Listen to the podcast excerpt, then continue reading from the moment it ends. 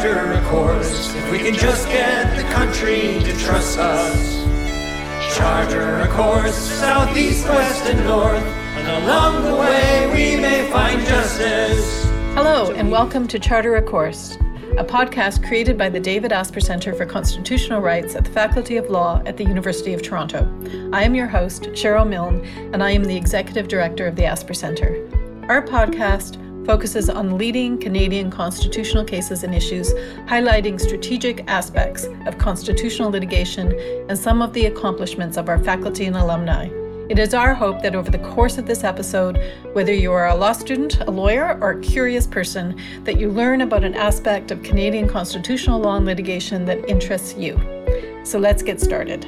I wish to first acknowledge this land from which our podcast emanates. For thousands of years, it has been the traditional land of the Huron Wendat, the Seneca, and the Mississaugas of the Credit.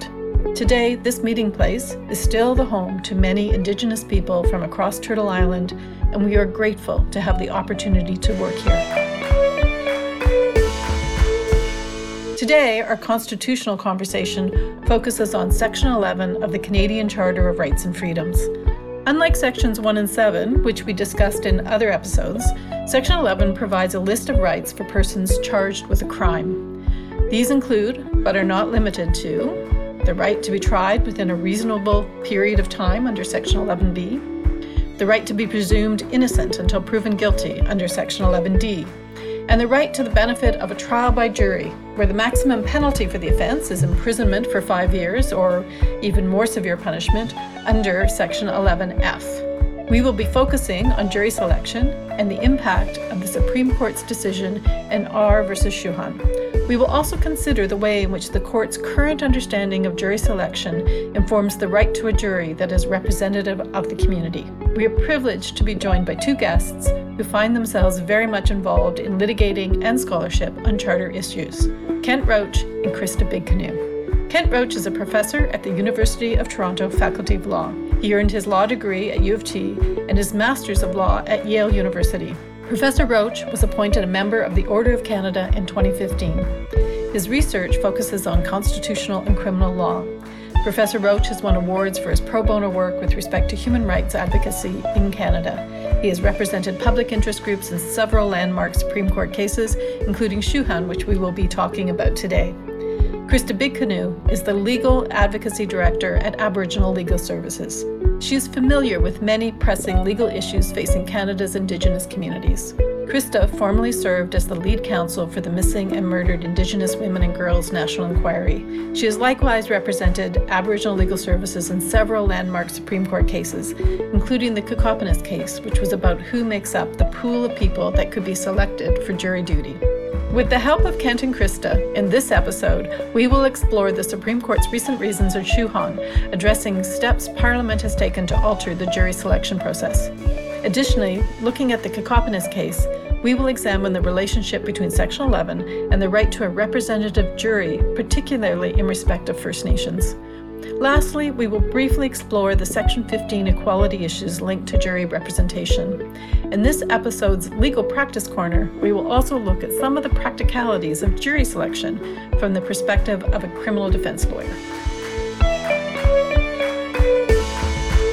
Welcome, Kent and Christa. So great that you're with us today. Thanks a lot, Cheryl. Thank you. The case of R versus Chouhan recently made its way through the courts. Chouhan focuses on the range within which peremptory challenges during jury selection are acceptable. For the uninitiated, Kent, can you explain what is meant by a peremptory challenge? So, a peremptory challenge basically allows either the defense or the prosecutor to say, "I don't like the look of this juror. I don't want this juror on my on my my my jury." And uh, depending on the seriousness of the offense, uh, the accused and the crown may have uh, 4, 12, 20 peremptory challenges. So, what was the Chouhan case about? Well, uh, in Bill C 75, Parliament abolished uh, peremptory challenges in large part because of their use to keep, keep five visibly Indigenous people off of Gerald Stanley's jury in the case uh, where he was charged with the murder and manslaughter of uh, Colten Boushie, uh, 22 year old Indigenous man. Uh, and the issue was uh, did this violate the accused charter rights, their rights under Section 11D, 11F, and 7 of the charter? And uh, could it be applied retroactively uh, uh to Mr. Chouhan's case? So the case went up to uh, the uh, Supreme Court, where all but two judges held that the statutory amendments could be applied, and only one judge held that they were unconstitutional, that they basically took away the rights of the accused under the charter.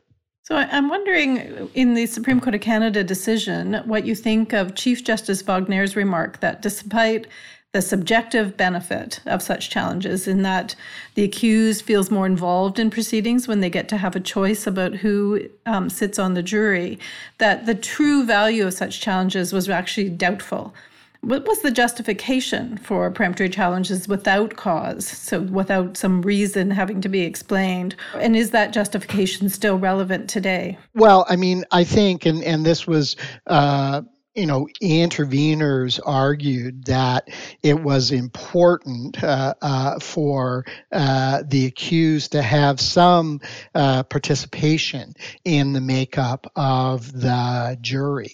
Uh, so the accused uh, should not, um, you know, if he or she received a dirty look from a prospective juror or something like that, they should be able to throw them off. I represented the Asper Center, and Krista represented uh, or, or is is part of Aboriginal Legal Services, and we took a different view, and that view was that um, there was a history of using peremptory challenges in racist ways to produce uh, all-white juries or juries without any Indigenous uh, representation in cases involving uh, Indigenous victims or indigenous uh, cues. So I think you know what the chief justice was saying was that when peremptory challenges are used in this unexamined because you don't have to justify them way including in discriminatory and racist ways uh, that they have little value. Uh, that was a contested issue in the supreme court but um, that's the way the supreme court came down on that issue. And christa what would you say and what would you add in terms of what aboriginal legal services position was on behalf of of Indigenous accused and communities.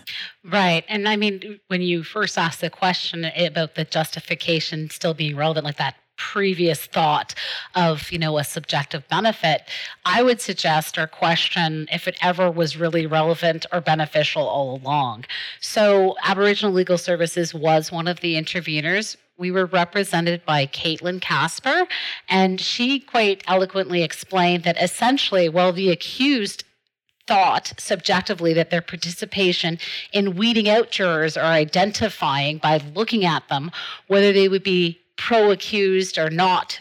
Uh, that the actual reality is that this subjectively holds a ton of implicit bias against people who are and what they are like. So, for example, the stereotypes that we have often seen historically before the courts, such as stereotypes of drunk welfare, indigenous people, that they're lazy, that they're uneducated. So, they're really is no subjective benefit. So Justice Cote in, in a dissent points out the pivotal role that peremptory challenges have played in jury trials for over 700 years. She argued that the Section 11's utility is rooted in its inclusion of certain core attributes that a jury must possess, and that peremptory challenges are one of those core attributes given the fact that they allow accused persons to be more directly involved in the trial process.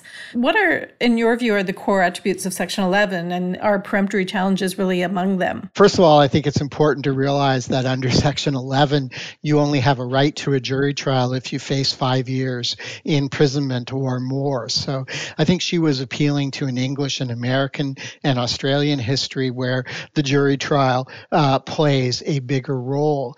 But for me, the, the crux of Section 11 is to have a fair trial, which is not necessarily the trial that is most advantageous to the accused. And so, you know, whether it's on this or issues of sexual violence, where the courts are slowly recognizing that uh, stereotypical uh, reasoning has no place, it it seems to me that that you know, with respect, I, I disagree with Justice Cote that peremptory challenges are at the core.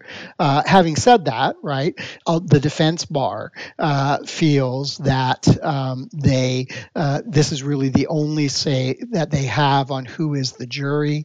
We know that provinces don't always do a very good job in getting a random cross section into the jury room, and we know that judges have been reluctant to allow defense lawyers to question prospective jurors uh, about whether they're biased, right?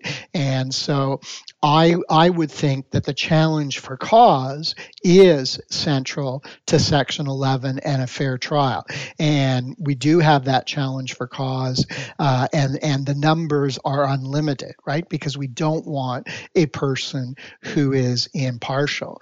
So my argument would be that, you know, Bill C, C75 probably uh, made the system fairer by saying that it's the trial judge's responsibility now to determine uh, whether ju- uh, jurors are impartial.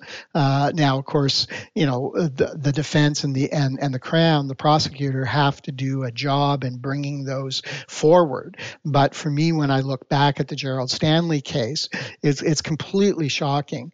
Uh, uh, obviously, that uh, his lawyer and and Mr. Stanley used the peremptory challenges to keep uh, five visibly indigenous people off of the jury. Less well known, but equally as shocking, is the fact that the Crown did not ask to question jurors about whether they would be biased because of racist stereotypes about Colten Boushie as a uh, young indigenous man who was on Mr. Stanley's property, or because of racist social media that happened in part because of the way the RCMP publicized uh, the arrests after the incident. So for me, challenge for cause is essential to a fair trial. Peremptory challenges are not. I agree with uh, Kent absolutely 100%. Uh, the challenge for cause is really what protects uh, the rights at stake. When we're talking about a fair trial, some of the interveners talked about the fact that it was that subjective view uh, of the accused or from the accused perspective was the way they receive a fair trial when they have a say in the final composition of the petit jury to reflect their own background. But, you know, ALS, and this has been our position for a long time, is that the idea of a full and fair trial extends beyond the accused to the community's perception itself. And without a doubt, the lack of Indigenous representation is this massive gap. And it's a reflection of the Crown and the accused biased against Indigenous people. And I mean, Kent already spoke about what that meant in the Colten Boushie death and the prosecution of the accused in that case you have to reflect a representation of the community. And so, you know, again, one of the things that Ms. Kasper actually said during her submissions, which I thought was like really poignant was the reality of how peremptory challenges have played out in Canadian law substantiates our position that these challenges are being used by both sides to ensure Indigenous jurors are screened out. It's just another type of discrimination. So eliminate the discrimination by eliminating the peremptory challenges. I agree with Christa. It's probably also worth mentioning that uh, Colten Boushie's family uh, intervened also, and they were on the same side as the Asper Center and Aboriginal Legal uh, uh um, uh, uh, Services, although there were groups representing other racialized groups as well as defense lawyers and the Ad- Advocate Society who were on the other side. So, Chief Justice Wagner expresses concern that public confidence in the justice system would be undermined if trial judges stand aside jurors to actively promote diversity. Is jury diversity a necessary condition for a representative jury, or should just randomness of the selection take priority? And are they mutually exclusive? That's really interesting. Uh, in my view, uh, I actually think that the trial judge should use these new powers to stand aside jur- jurors to actively promote diversity. But even though uh, the Chief Justice's comments did not command a five person majority on the court, uh, I think that they will be influential in the justice system. And I think that that's unfortunate. And I think the criminal justice system has been resistant to theories of substantive equality, which uh, accommodate uh, affirmative action, uh, for want of another term, uh, to promote diversity. Uh, and so um, I think that although this issue has not technically been resolved by a five person majority, I think um, uh, accused and and crowns are going to have an uphill battle trying to convince judges to use this new stand aside power, which is related to public confidence in the administration of justice, to increase diversity. Uh, for what it's worth, I testified before Parliament that uh, Parliament should give judges uh, more of a lead and to say public confidence is related to uh, representation on the jury of those groups, like Indigenous and Black uh, people who are overrepresented in the criminal justice system. Uh, but Parliament, in its wisdom, uh, did not uh, make the amendment that I proposed again, I agree with Kent. The the a couple quick things though I would like to add when you take into context like the system itself has been geared in this colonial context that hasn't taken into account indigenous perspectives or people is one of those starting points, right? And so where is the public confidence of indigenous people who are mostly before the court as accused but also very often as victims? So there's almost like a exclusion of consideration of the public confidence that indigenous people would have in the system and so set asides would allow for example there to be a reconciliation of sorts for the indigenous people who are feeling the impact of the justice system more. So I would suggest they're not mutually exclusive, as per your question. And I'd also point out that it's not revolutionary, research for a number of years has told us diverse juries deliberate longer, they discuss more facts, raise more questions. They will discuss race, and the racial composition of a jury pool can affect jury outcomes. Most of that academic literature comes out of the United States, where there's been a lot more work done as it relates to Black accused and Black juries.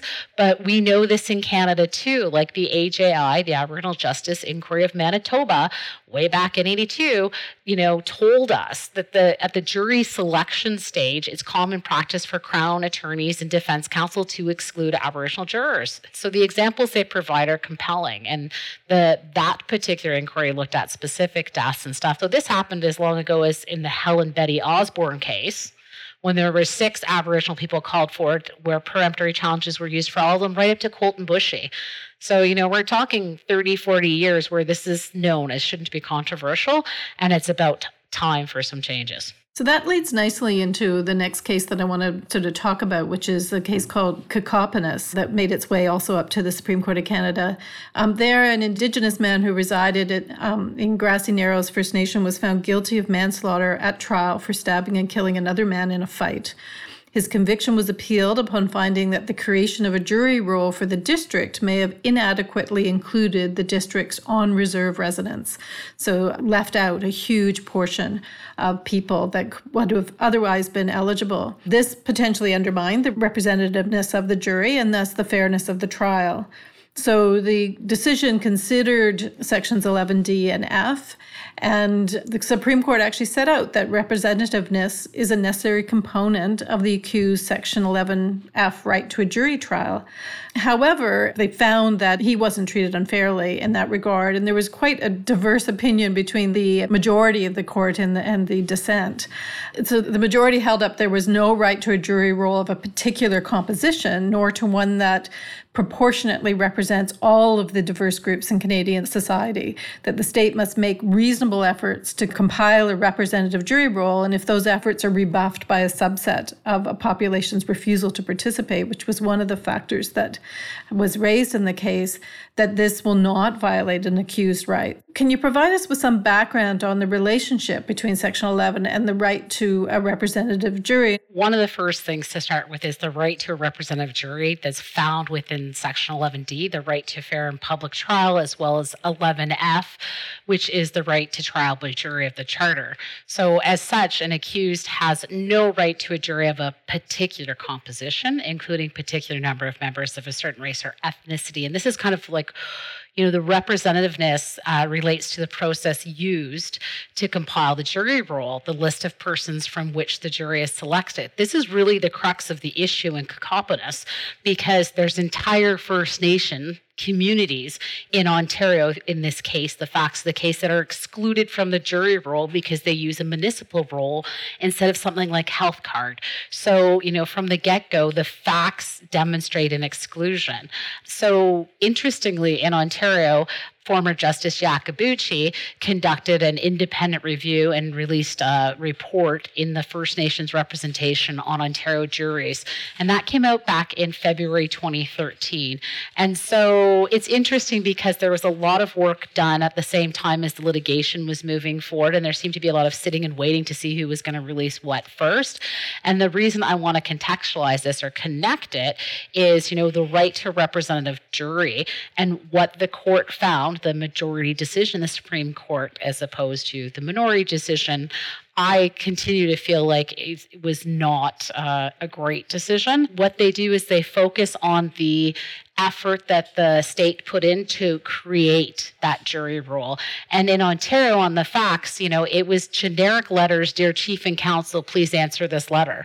This is in a context where some of these First Nation communities are in constant crisis without clean drinking water, in, you know, evacuations due to unsafe circumstances or fires, in acute poverty, and quite frankly, a generic letter from a low level government person saying, please answer your jury roll, is the way they characterize the First Nations response, like an intentionally not answering, was so inaccurate. And it just demonstrated to me the continued misunderstanding and bias that exists, and just quite frankly, some ignorance on how First Nation communities operate in Canada.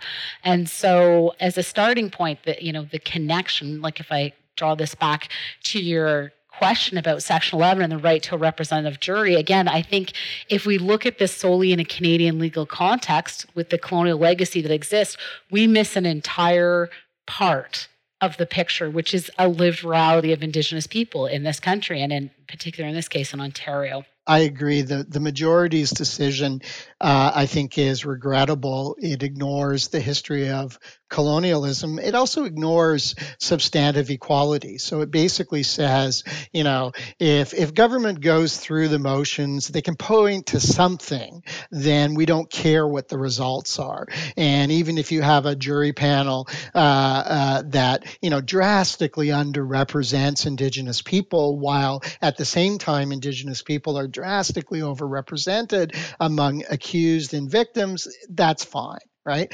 Uh, so, you know, it seems to me that the majority went off track once they kind of said section 15 what had no relevance and the minority i think at least speaks uh, to those issues christa you made reference to the sort of adequacy or an inadequacy of the government sort of collecting the names or the people, the list of people who should be on that jury roll? And what is the meaning of these reasonable efforts necessary for the Crown to compile a representative jury roll? And that's a great question. But uh, let me just take one quick step back because I think it answers it better. Again, not controversial. This has been well known as an issue for a number of years, specifically out of the, again, Aboriginal Justice Inquiry in Manitoba, but also covered again in RCAP, the Royal Commission on Aboriginal People. What we know about the barriers for Indigenous people are uh, actually being part of jury process and becoming part of that pool is that they're high. The barriers are high. Summons are sent by mail. Not everybody has regular good access to mail. Individuals living on reserve often don't have access to those mail services, or things were being sent on the fax of this case to the general delivery service. So they weren't going into people's boxes. And so individuals living on reserve don't have the same level of telephone services, the internet services, and to follow up on a summons is difficult. So that's what we know even before this particular case. So, what do we know now? Well, we've seen some examples. So, as a result of the First Nations representation in Ontario Jury's report, some of the recommendations that came into place included the Indigenous Law Division with the Minister of the Attorney General. And then you could actually see better communications with First Nation communities, not these generic letters, like true follow up and engagement in a process. So when the work was actually done, when there was effort put into building relationships to ensure inclusion, then inclusion occurs. And so what we need to see is ignorance has to stop prevailing. We need to take actual tangible steps so that we can be more inclusive. When I think of the case, one of the things that always kind of stung me a lot was we were dealing with a crown that kept referring to the issue as a aboriginal issue when this is clearly a first nation so they didn't even have enough knowledge about the communities impacted to understand or distinguish that this was only applicable to first nations people and they were the only ones being excluded and so their mischaracterizations throughout the whole process were quite frankly offensive and so once they reach a level of education, once they have a division that demonstrates the ability to communicate well and build relationships, you have better outcomes. You have a more representative jury roll. Is it perfect? No. But has there been strides? Yes.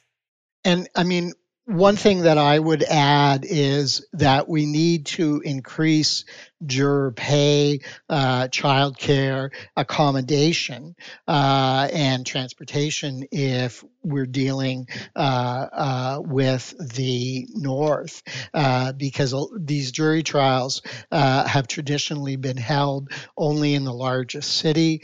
so if we're not going to move the jury trials to the communities, we have to provide funding for the communities to to come. And you know, regrettably, what Christa said, uh, I also found in doing research for my book on the Stanley Boushie case that, you know, in Saskatchewan, they still sent jury notices, general delivery, and so forth. And I also think we have to understand that um, for many uh, First Nations people, uh, or really for all, this is an alienating and threatening criminal justice system.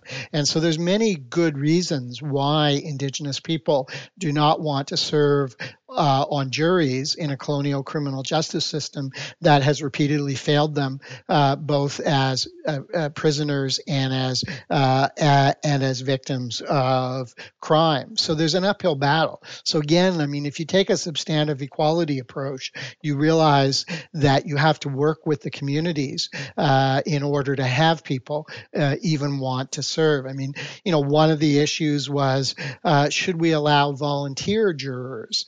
Uh, to uh, to participate. There may be people in indigenous societies, uh, perhaps they're older uh, uh, and willing to take on these responsibilities. Again, I you know I think that's something that you can accommodate within an equality based framework where uh, uh, if you proceed with this kind of colonial view, this is the way we've always done it, and uh, and uh, that's good enough, uh, then you're going to continue to have uh, chronic indigenous underrepresentation on our juries. So it's interesting that both Kokopenace and Chouhan have the same kind of aspects of bias and discrimination, and but at different levels. And I just wondered how you viewed how the two fit together, and whether the court's interpretation of one in, in application to the other really makes any sense. I think that they are uh, at tension, but only because what Chouhan is is uh, demonstrating a degree of judicial deference to a step that Parliament took uh, to pursue uh, uh, substantive equality, whereas the majority in Kokopenace uh, uh, takes a kind of random selection uh, approach while ignoring issues of substantive equality and colonial discrimination. So, I mean, I you know I certainly felt that Kokopenace is, you know, one of the contributing reasons to uh, chronic underrepresentation, which really all of the interveners were agreed on agreed upon. So I thought it was a little rich that the court uh, kind of said, well, once we've gotten rid of peremptory challenges, we're going to have representative juror, jurors because the problem with representation starts upstream. I mean, it starts upstream in Kokopenace with provincial efforts to get the community uh, to uh, serve as potential jurors what I recommended to Parliament was overruling Kokopenace. I mean, this is part of my general shtick that just because something is consistent with the Charter uh, doesn't mean that it's good enough. And I don't see any reason why we couldn't overrule Kokopenace as a matter of law to require more proactive efforts to uh, uh, to to have underrepresented groups on jurors. Uh, one thing that could help in many of the cities is I don't see that, that there's any reason why someone has to be a Canadian citizen to sit on a jury. You don't have to be a Canadian citizen to be a lawyer. And we know that permanent residents in a lot of our urban centers are going to be racialized uh, people uh, who have uh, uh relatively recently come from Canada. And I don't see any reason why those people couldn't be on jurors. But I think that we're going to have to look to Parliament uh, first uh, uh, uh, for that reform and then have to be prepared as we were and were successful in Chouhan in fighting a defensive battle to preserve those parliamentary reforms. I agree with him totally the one thing though too like in addition to looking at it from like a, a, legislative versus just litigation waking its way up as a result of like the original criminal proceedings is that well first of all i would have loved the the dissent in it, which was written by Justice Cromwell representing him and the chief, actually recognizing. So obviously, the dissent would have been a more favorable outcome. I don't think it's perfect, but I think it would have been a more favorable outcome. But this goes back to, and I keep talking about it, and this is what always shocks me. I'm always talking about stuff from 1982, or because that's when we first see it in reports. But it's stuff that people knew. And a good example of this, and I'm not trying to get us too far astray, but a good example of this is what we're seeing with the residential school and the burial grounds. So the first thing that comes out is 250 in Kamloops. So let me give you this analogy. I'll bring it back, I promise.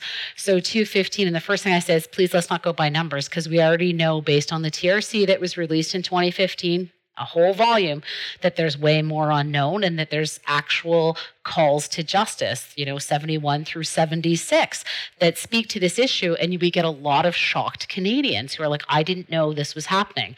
It's almost like a type of willful blindness. So this analogy I'm using is, you know, 215 and then we see 751 and the number's only going to increase. But here's the crazy thing, even before the TRC, indigenous people have been saying for a very long time, very loudly, and in their art and in their poetry and in their stories and in their novels and in their communities that this is the harm we experienced. And it wasn't believable. It wasn't until little bodies were found that indigenous people are believed for the truth they experience. So there's my analogy. We know these issues for a long time, so I go back to the AJI, the Aboriginal Justice Inquiry, that in 82 told us what we already know, right? In particular, about this particular point what's the correct interpretation? I don't think we're there yet.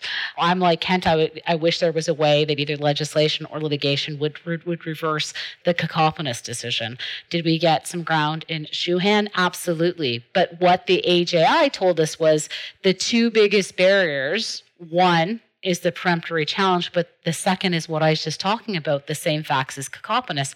When you have to rely on mail service, when you don't have the same access, when you're and when Indigenous people aren't believed and they don't trust the system. And so we need to start thinking about the longer term implications. And so that probably will play out in legislation as opposed to, or hopefully will play out in legislation. And returning back to my analogy or that story that starts with the 215 in Kamloops is we kind of have some public will and we have some political will as a result of these tragic circumstances that is compelling people to actually listen to what indigenous people have been saying for a long time so hopefully that's enough to push a number of these issues before legislation so that we can actually do some corrective and level playing fields with substantive equality in mind. And that last piece about substantive equality is something that um, Kent, you've been talking about and talking about Section 15, and Christa, you bring it up now. Kokopenace briefly explored the role of Section 15 in the context of jury representation. It was the position that the Asper Center, in partnership with LEAF, the Women's Legal Education and Action Fund, we did a, a joint submission on that, trying to get the court to listen to the equality rights of the prospective jurors and how they were treated as you've said, the majority did not agree with that particular argument and um, really didn't want to deal with the equality rights that were being argued there.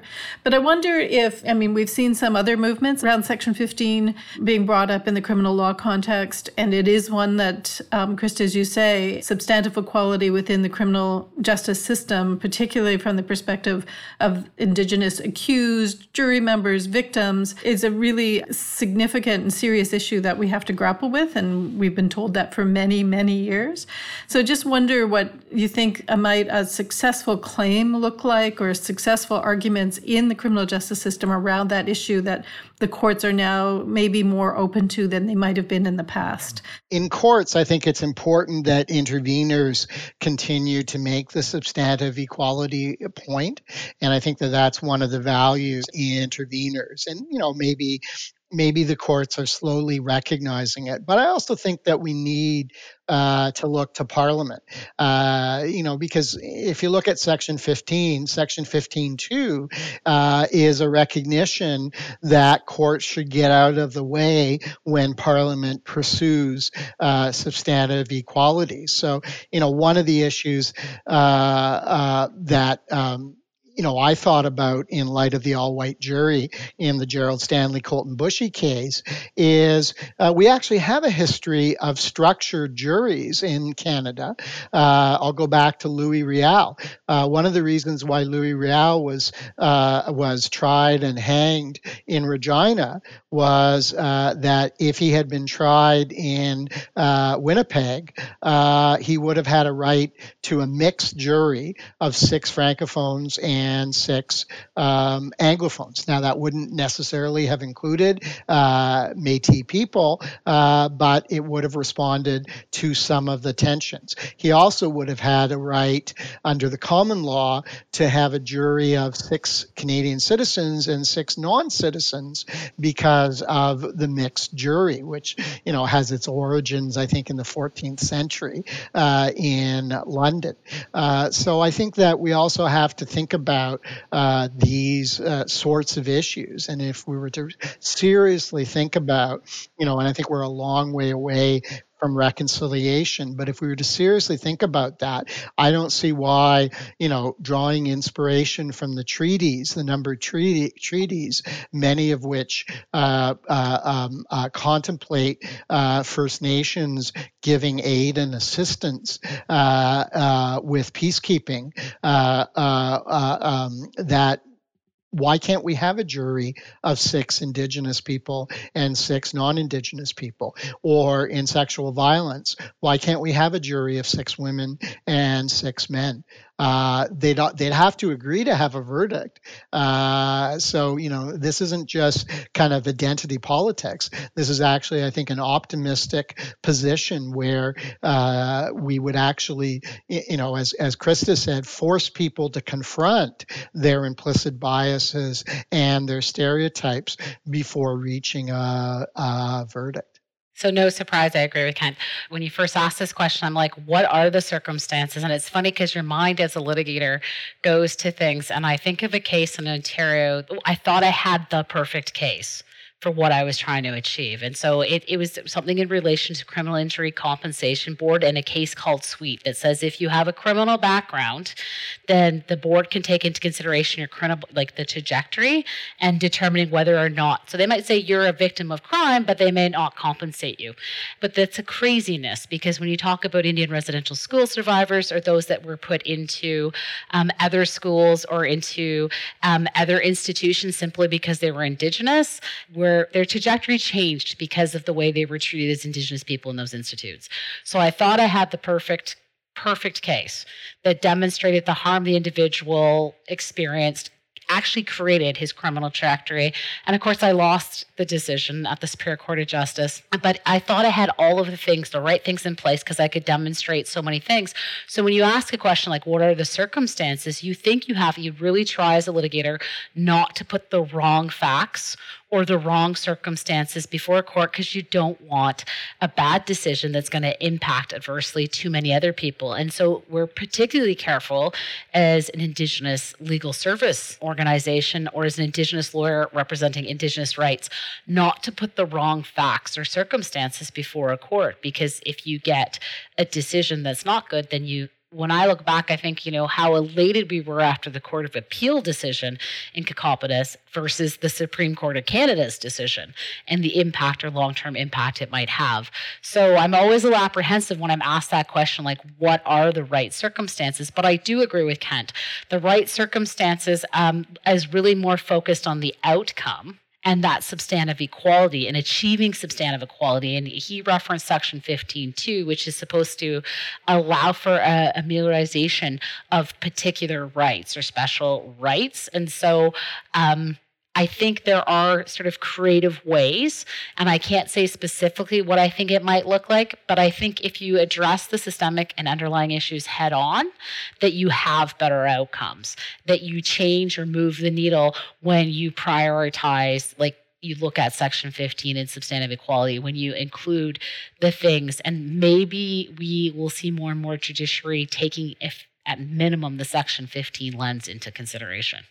Great Thanks, both of you. I'd like to sort of wrap up by asking both of you what is it that you're working on? What is it that you'd like our audience to know about in terms of the next level of either advocacy in this area or just more generally? Certainly, we always have so many things on the go. We do have a number of matters before Court of Appeal and the Supreme Court, very often related to Gladue factors, but also related to other issues.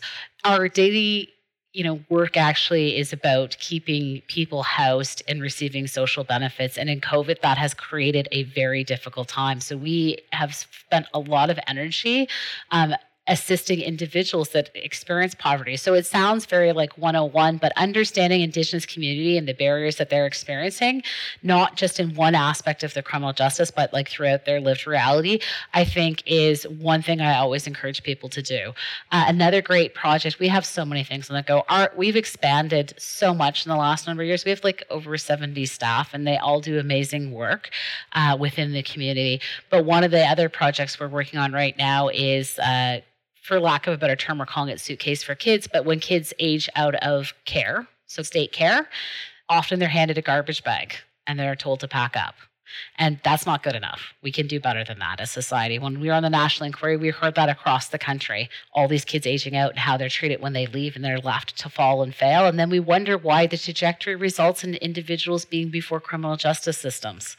And so, you know, a number of organizations and with some law foundation granting, we're going to have the opportunity to wrap some you know legal information and resources for youth aging out of care and wrap that in dignity give them suitcases, give them backpacks so that they don't have to pack their life in garbage bags. And so we have great programs like that at ALS all the time, or like our Giiwedin Anang program. So I, I could go on and on, and I know we don't have time, but I think the work that our staff does every single day in terms of keeping people housed, receiving social benefits, making sure they're not stuck in unsafe circumstances, like as a homeless person in the city of Toronto, not having space because the city won't put the beds beyond two meters. Those type of things, those little daily wins, that's what really I think is moving the needle.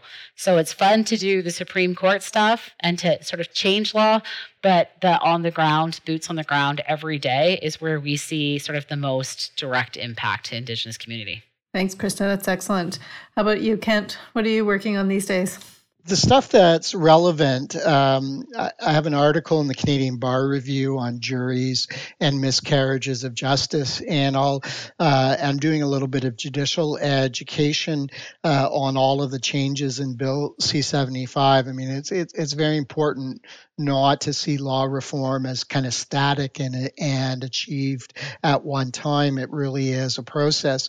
Um, I'm also helping out Justice Harry LaForme and Justice Juanita Westmoreland Traore uh, in consultations, uh, hopefully leading to the uh, creation of a new commission uh, that will have powers to make references back to the courts about miscarriages of justice. And so, obviously, juries uh, often get off easy when it comes uh, to our understanding of miscarriages of justice. If you have an unrepresentative jury that doesn't understand either the accused or the victim and may, may actually be hostile towards them, uh, that's a recipe for miscarriages uh, of, of justice. And we know, uh, given the overrepresentation of Indigenous uh, men and especially women and, and, and youth in prison, that they are the population that is most at risk in Canada of miscarriages of justice. Great. Well, that's a wrap. I think we've covered the topic in depth, and thank you so much for your time and for the incredible work that both of you are doing in this area. I think that we're all grateful for the changes that both of you are, are helping to make happen. Thanks a lot, Cheryl. Thank you. Team Miigwech. I'm pleased to welcome Janani Shanmuganathan to our practice corner for this episode. Janani Shanmuganathan is a criminal trial and appellate lawyer in Toronto. She earned her undergraduate and master's degrees in criminology and her law degree from the University of Toronto. Janani has extensive experience arguing criminal appeals and conducting criminal trials, many of which have involved constitutional arguments including R. v. Nur, the leading Supreme Court of Canada appeal that found a mandatory minimum sentence to be unconstitutional. But today we are drawing on Janani's trial experience to learn more about jury selection from the perspective of the lawyers in the courtroom. So, welcome, Janani. Thank you for having me. Earlier in this episode, we heard from Professor Kent Roach and lawyer Christa Big Canoe about constitutional aspects of jury selection, and in particular the Kokopenace and Chouhan cases. Janani, you represented the South Asian Bar Association of Toronto as interveners in the Chouhan case, um, who took a position that was different from the Asper Center and Aboriginal Legal Services. Can you describe the perspective that you took? The perspective that we took was rooted in our experiences as racialized counsel appearing in court, as well as our experiences representing racialized accused appearing in court. So, the perspective we took is that the Kokopenace decision from the Supreme Court of Canada that said juror impartiality is required by Section 11D, we felt that that decision didn't go far enough because all that decision requires is diversity among the jury pool. Are the juror members that are appearing in court are they a diverse bunch? But it doesn't ensure that that diversity actually makes its way onto the jury itself. And we felt that by eliminating the peremptory challenges, that was one less tool that defense counsel and racialized accused had in order to ensure impartiality on the jury. So, in this practice corner, I want our listeners to get a sense of what it is like to select a jury. So, we'll get back to what peremptory challenges are, but what is it like? Can you sort of walk us through what jury selection looks like when you're acting on behalf of an accused person? So we start off in a courtroom that's quite big, and there is the entire jury pool that's in the courtroom. And what the judge starts off by doing is the judge starts off by pulling numbers out of a drum. And as juror numbers are called, they form smaller groups. And sometimes this practice varies depending on each jurisdiction and each courthouse. But as these smaller groups are created, the judge may ask at that juncture Is there a particular reason why you can't serve on this jury? Do you have some sort of hardship? And it may be then that the juror says, Well, I can't get time off of work. I have young children. I have some sort of accessibility issue that prevents me from being on the jury. And that person may be removed as part of the jury pool. So we go from a large group of people to smaller groups of people. And the judge tells these smaller groups to come back at a certain time. A smaller group shows up in the courtroom, and that's when we begin the process of actually selecting the jury. If there's a challenge for cause question, which is something I know we'll go on to talk about later in the podcast, that question gets asked at that time. If the, the juror gets selected to be on the jury, they get selected to be on the jury, and then we go through that process over and over again until we selected the 12 jurors. So, what are you looking for when you were making those selections on behalf of your client? It's so hard to know who is going to be a good juror or who is going to give my client a fair shake because what can you really know from meeting a person for a few seconds? But I think it's really important while you're sitting in the courtroom to observe the people around you is this person looking at my client? Is the person smiling at my client? Are they smiling at me? Um, if a person is up there and they're they're scowling at my client or refusing to look at my client in the eyes, maybe they're just nervous, but maybe they just don't like my client. And I find that the process of jury selection is really trying to make my client feel as comfortable as possible about the people that are going to decide their fate. Great, thanks. We discussed with Professor Roach and Christa Big peremptory challenges. These challenges were eliminated by the government in amendments to the criminal code. How would defense counsel use those challenges in the past? So I can only speak from my own experience using peremptory challenges, and I see it as having two purposes. The first one is what I described before, which is trying to pick people that are giving positive verbal cues to my client who my client feels is they're going to give them a fair shake in the trial. And it may just be that my client is sitting next to me and they just get a vibe from a person that, oh, I don't think this person likes me. And even if they're wrong about that, I think it's important to listen to the client so that they at least feel like they've participated in the process of the people that are going to determine their fate. The second way I try and use peremptory challenges is to try and increase diversity. So if you have 11 juror members that have already been picked, most of them are Caucasian, and the next person that shows up that could potentially be picked on the jury is also Caucasian. The hope is that if you use the peremptory challenge on that person, the person that follows, who would have been the 13th juror, is a person of color. And so if you get rid of one Caucasian person, the hope is that you'll try and get a non Caucasian person, a racialized person, onto the jury.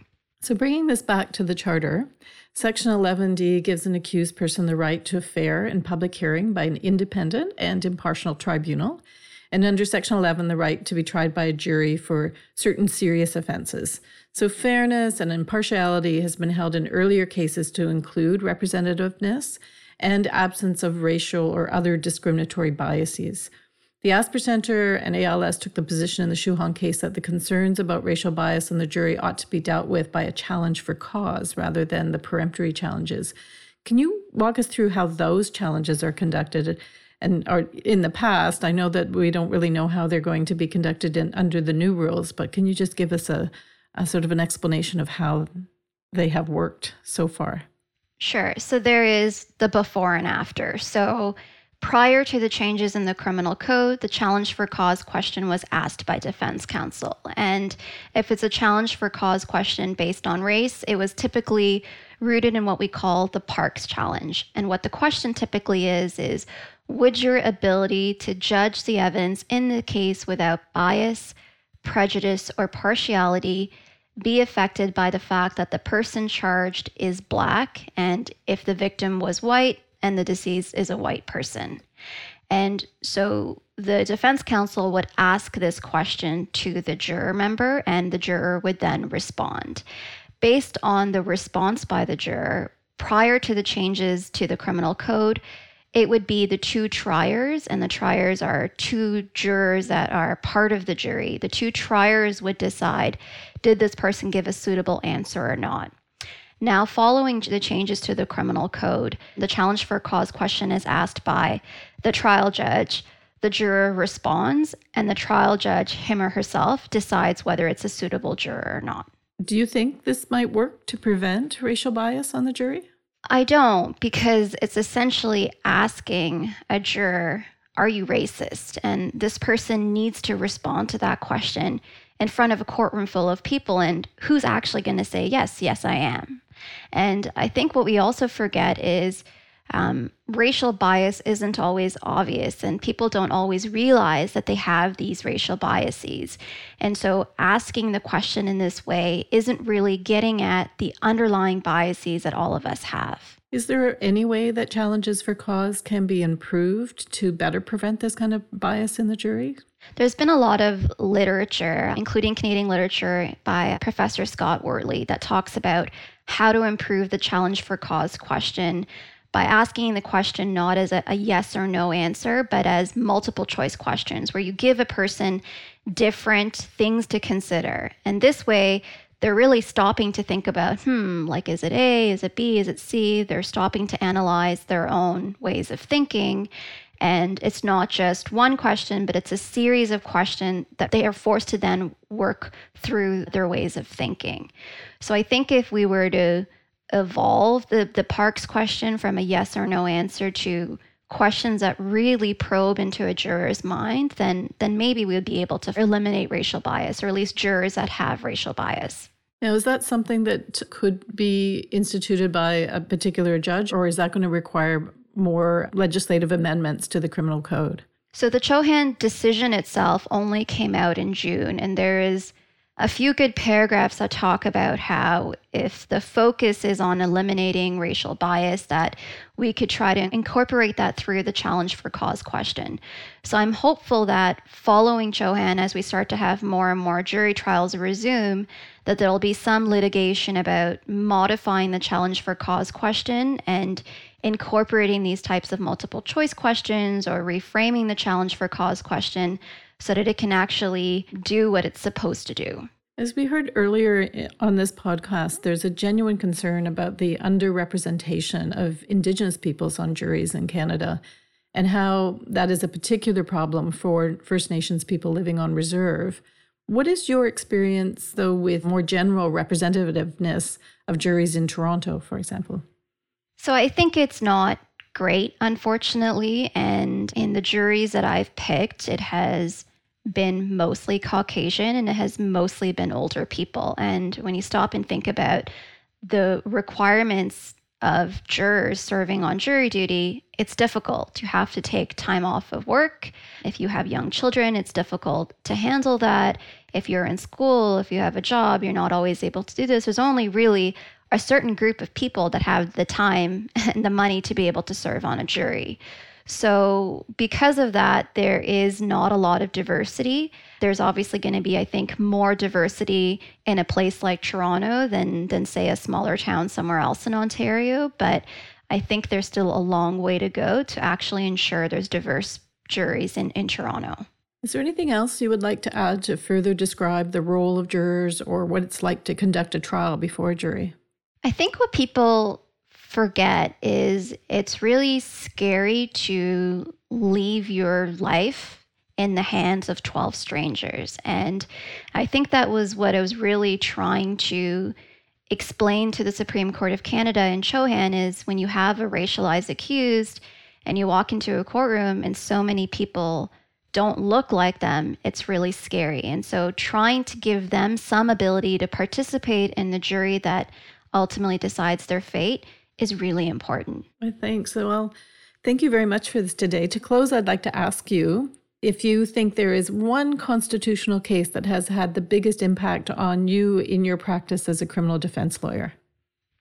I think it would have to be Stinchcombe, the case that requires Crown to provide defense counsel and accused with disclosure. I cannot imagine a world where you walk into a courtroom expecting to do a trial and not know what the witnesses have said, not know what investigations have taken place. It, it would just be so unfair. And so I'm really grateful for the Stinchcombe decision because I think it's giving accused people a much fairer shot at actually defending themselves. Great. Well, thanks. Maybe we'll do a future episode focusing on that case. Thank you for taking the time to speak with me about this fascinating area of law. Many of our listeners will have only seen this side of criminal trials through misleading television shows. So I thank you for giving us more factual version of what happens. I have been talking to Janani Shanmuganathan, partner with Goddard Shanmuganathan in Toronto and graduate of U of T Faculty of Law. Thank you, listeners, for tuning in to this episode of Charter a Course. We have been discussing the rights under Section 11 of the Charter to be tried by a fair and impartial jury and how those juries are selected. I also wish to thank our previous guests on the episode, Professor Kent Roach and lawyer Christa Big Canoe, who discussed equality rights, jury representation, and the experiences of Indigenous people when it comes to juries. Looking ahead, we will continue to explore various sections of the Charter, including the development of equality rights under Section 15 with constitutional lawyer Mary Eberts and religious freedom under Section 2 with Professor Howard Kislowicz.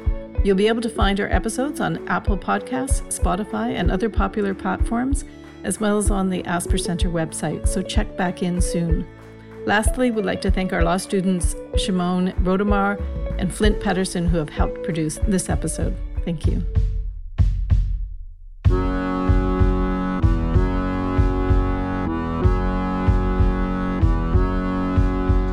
Charter a course, I will charter we can just get the country to trust us. Charter a course, south, east, west, and north. And along the way we may find justice. Charter a course, I will charter a course. If we can just get the country to trust us. Charter a course, south, east, west, and north.